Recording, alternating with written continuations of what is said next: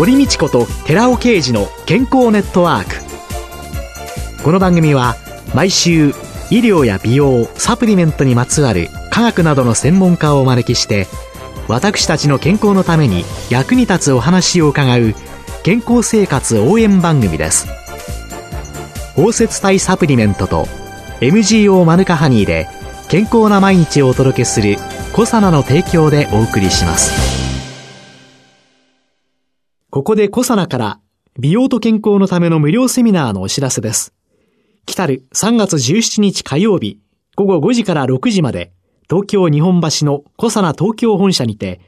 第23回美容と健康を科学するコサナのセミナー。美容と健康の救世主 Rα リポ酸本当に危険 Sα リポ酸を開催いたします。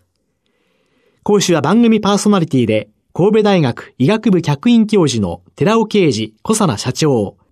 講演後午後6時から7時までニュージーランドカフェ赤坂のケータリング料理を囲んでの懇親会も開催いたします。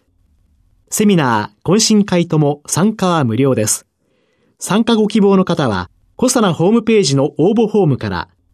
または東京03-6262-1512までお電話でお申し込みください。コサナから美容と健康のための無料セミナーのお知らせでした。こんにちは、堀道子です。今月は東京広尾にある頭皮ケア、ヘアケアのサロンドリジュ代表の長本玲子さんをゲストに迎えて美しい頭皮と髪で心も体も健康にをテーマにお送りします。よろしくお願いします。よろしくお願いいたします。髪の毛っていうのはね、はい、年齢とともに変わっていくんですけど、どのように変わっていくものなんですかね？髪の毛というのは一番変化していく原因はですね、やっぱり年齢、エイジングなんですね。はい、加齢によりまして、体の様々なところの変化があるように、毛髪にも変化があります。髪の毛というのは基本的に根元にある毛母細胞というものが分裂を繰り返しながら毛髪、髪の毛になっていくんですね。毛母細胞、毛の母と書くんでしょうかね、はい、そうですね。髪の毛というのは細胞分裂を起こしながらもちろん作っていくということは、つまりはご自身が食べている食事、食べるものがとても大きな影響を及ぼします。そして食べているものが原材料となって酸素とか栄養となるものを毛細血管というところのは血の流れですね、巡りで運んでいくんですね。なので、年齢とともにだんだんと細胞自体増える速度というのが低下いたします。そして途中、やはり髪の毛の今お話ししました通りに栄養素であるタンパク質とかビタミンとかミネラルの変化によっても髪の毛の質自体も変わっていくんですね。高齢になるという加齢の問題と、はい、食べ物というのがまあ、大きく影響してくる、はい。それ以外に日々浴びる紫外線の影響。はい。紫外線がなぜ悪いかというと、活性酸素というものを発生させるんですね。それがまあ一つの原因。それから、どうしても年齢とともに科学的な処理、例えばカラーリング、白髪染め、はいはい、それからパームをかけたりという科学的な処理を髪に行うことによるダメージ。はいはい、それからやはりご自身の間違ったヘアケアということ。それはヘアケアというのは選ぶシャンプー剤とかトリートメント剤にも影響しますが、やはり間違ったヘアケアを続けているということ。そしてホルモンの変化ですね。女性は特に女性ホルモン、エストロゲンが減っていきまして、それと同時に男性ホルモンが増えていく。そしてもう一つ、甲状腺ホルモンというものも変化していくんですね。このように女性は1年間でわずかティースプーン1杯のホルモンによって支配されていると言われているんですが、このホルモンの影響も受けます。それからのストレス、睡眠不足というような生活習慣の部分も影響するんですね。なので、肉体的なダメージ、あと精神的なメンタルのダメージというのも影響していきます。そうするとそういう自然の中の変化でなかなか上がらないかもしれないっていうものとともに、これはこの辺を気をつければ、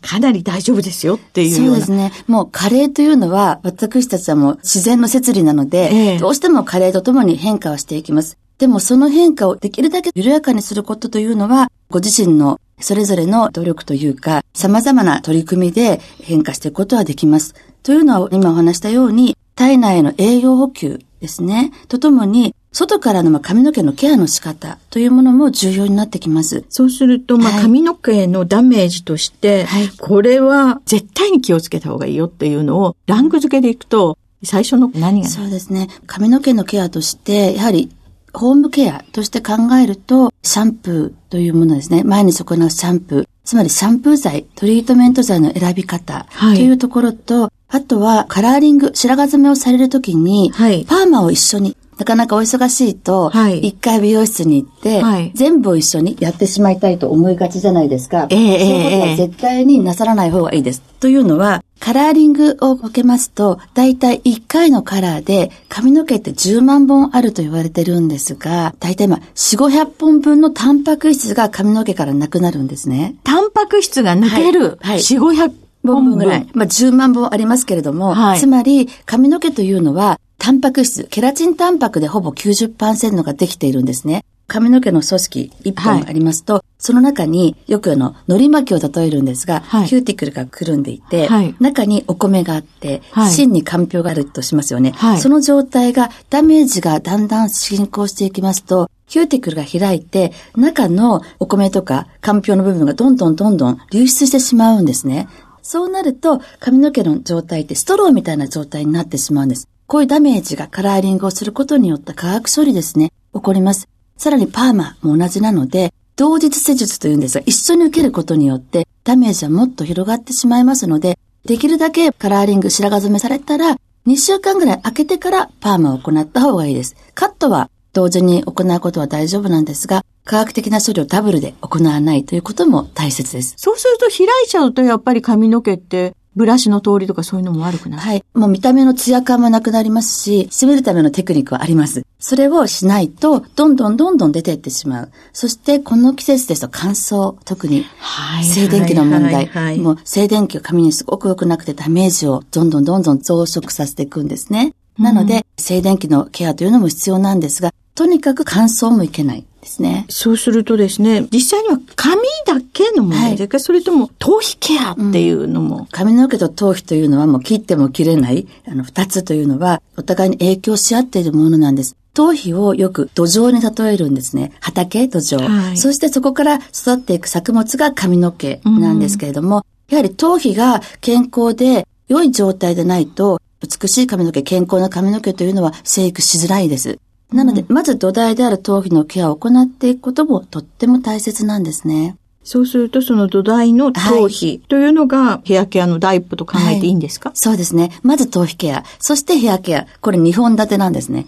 両方一緒に行っていただきたいです。両方一緒に行う。はい。頭皮ケア、髪のケアっていうので、先ほどパーマと毛染め、白髪染めは一緒にしないで2はい週間ぐらい空けてって、はいで、その他にもちょっと簡単に気をつけられるようなことって何かありますか？ホームケアはやはりそのシャンプー剤、トリートメント剤の、まあ、繰り返しの選び方、はいそしてその後ドライヤーを使っていただいていると思うんですが、ドライヤーのかけ方とか、ちょっとしたテクニックで変わると思います。はい。ドライヤー皆さん、シャンプー終わって、お外に出られてタオルでまず拭きまして、その後、髪の毛をまず保護するものをつけます。熱から守るものをつけて、あ、熱から守るものをつける。はいつけてないですね、私。うんあぜひ使ってください。はいあの、熱から守るものをつけて、そしてドライヤーをなるべく早くかけた方がいいです。というのは、よくあの皆様、ドライヤーの熱によってダメージが出るから、ドライヤーをしないとおっしゃる方もいらっしゃるんですが、それはあの間違っておりまして、頭皮というのは濡れたまま放置してしまいますと、菌が繁殖しやすくなるんですね。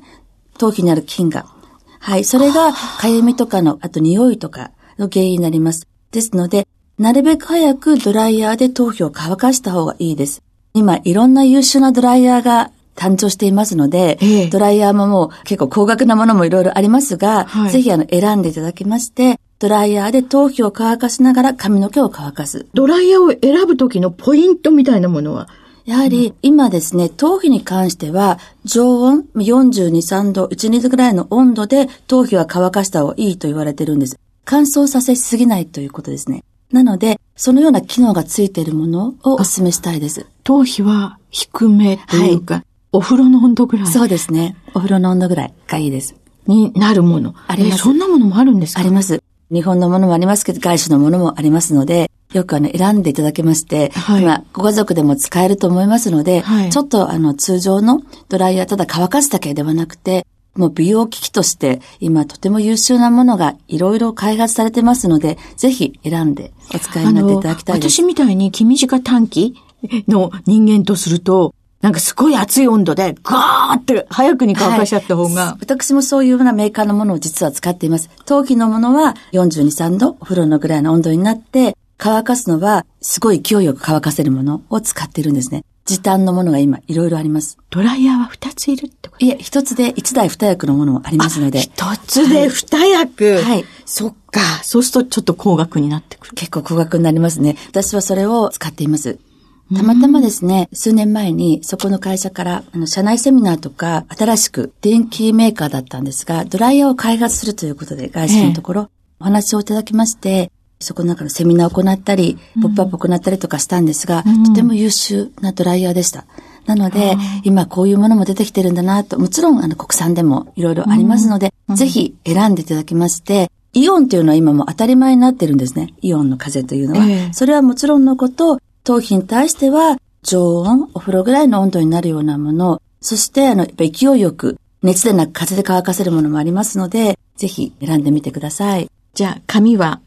できるだけはい。早くガッて乾かせて、うんはいイオンはあるのは常識で、はいそれで頭皮を42度ぐらいでうん、乾かせるもの。で、今、あの、できましたら、もちろん髪の毛熱から守るのも、つけるものもそうなんですが、頭皮にもそのようなローションがあります。できましたら、そういう頭皮にもローションをつけられた方がいいと思います。私はそうしています。で、乾かすのは髪から？それとも頭皮から？頭皮からです。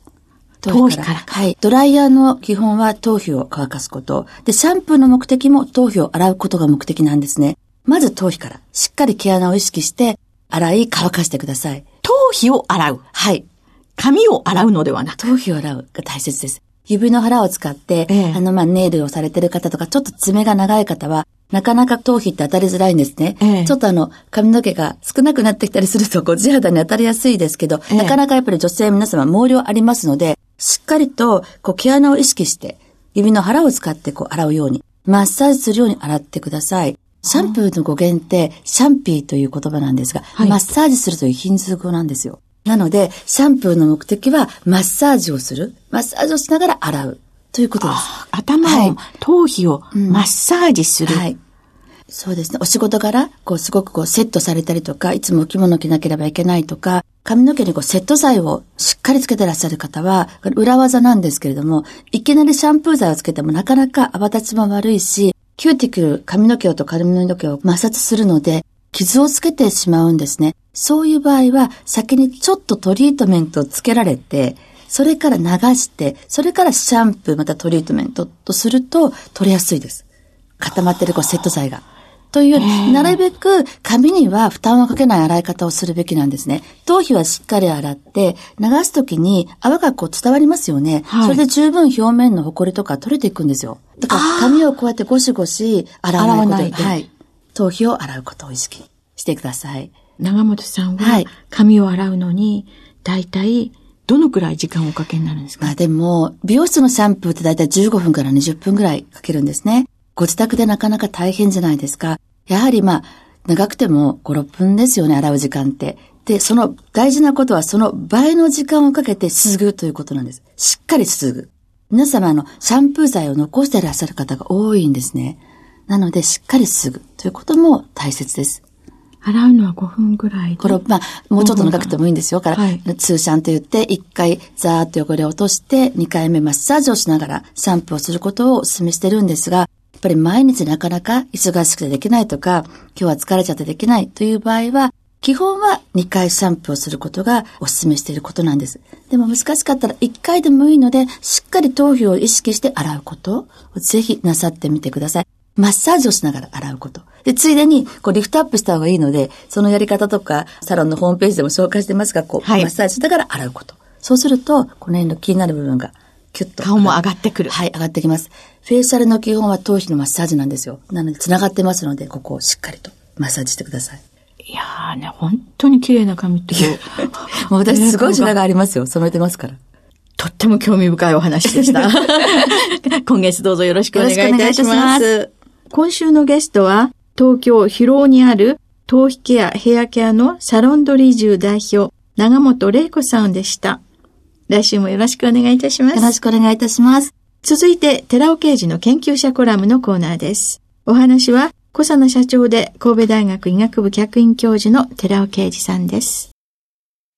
こんにちは、寺尾啓二です。今週は、難消化性アルファオリゴ糖による小型 LDL の減少というタイトルでお話しさせていただきます。心血管疾患を患った後に小型 LDL コレステロールを減らすために薬品を摂取するのではなく、心血管疾患を患う一歩手前の血中の小型 LDL コレステロール濃度が高い未病患者が機能性食品でいかに小型 LDL コレステロールを減らすことができるのかということについて、これまでに分かっていることを紹介していきます。まずはスーパー食物繊維である難消化性アルファオリゴ糖による小型 LDL の低減作用について紹介する前に、同様に難消化性オリゴ糖として知られていますイヌリンとの比較について触れておきます。最近、菊芋に含まれる成分、難消化性オリゴ糖のイヌリンが様々なテレビで取り上げられまして、ダイエット効果、糖尿病予防効果、心筋梗塞や脳梗塞などの動脈硬化性疾患につながる中性脂肪低減効果があるとして話題となっています。一方、同じ難消化性オリゴ糖の難消化性アルファオリゴ糖にも脂質代謝や糖代謝に関わる様々な効果があることが肥満や血中脂質が軽症育を含む健常人、2型糖尿病患者、動物試験などによって明らかにされているわけです。で、血中脂質が軽症域を含み、肥満者でもある健常人に対する難消化性アルファオリゴ糖の摂取効果が1日 6g 摂取、つまり食事ごとに 2g、3回の食事ごとに 2g で調べた結果、体重や LDL コレステロール値などの低減効果のあることが明らかとされています。お話は、小佐奈社長で神戸大学医学部客員教授の寺尾啓二さんでした。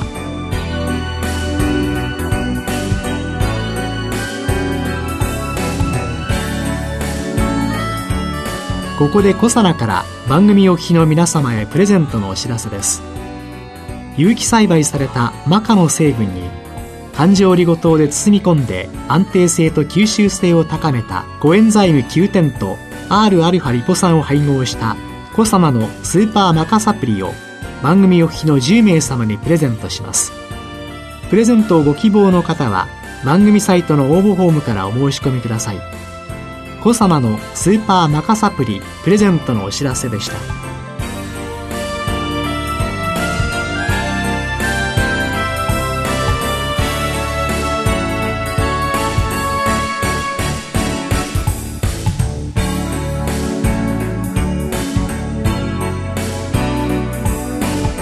堀道子と寺尾啓二の健康ネットワーク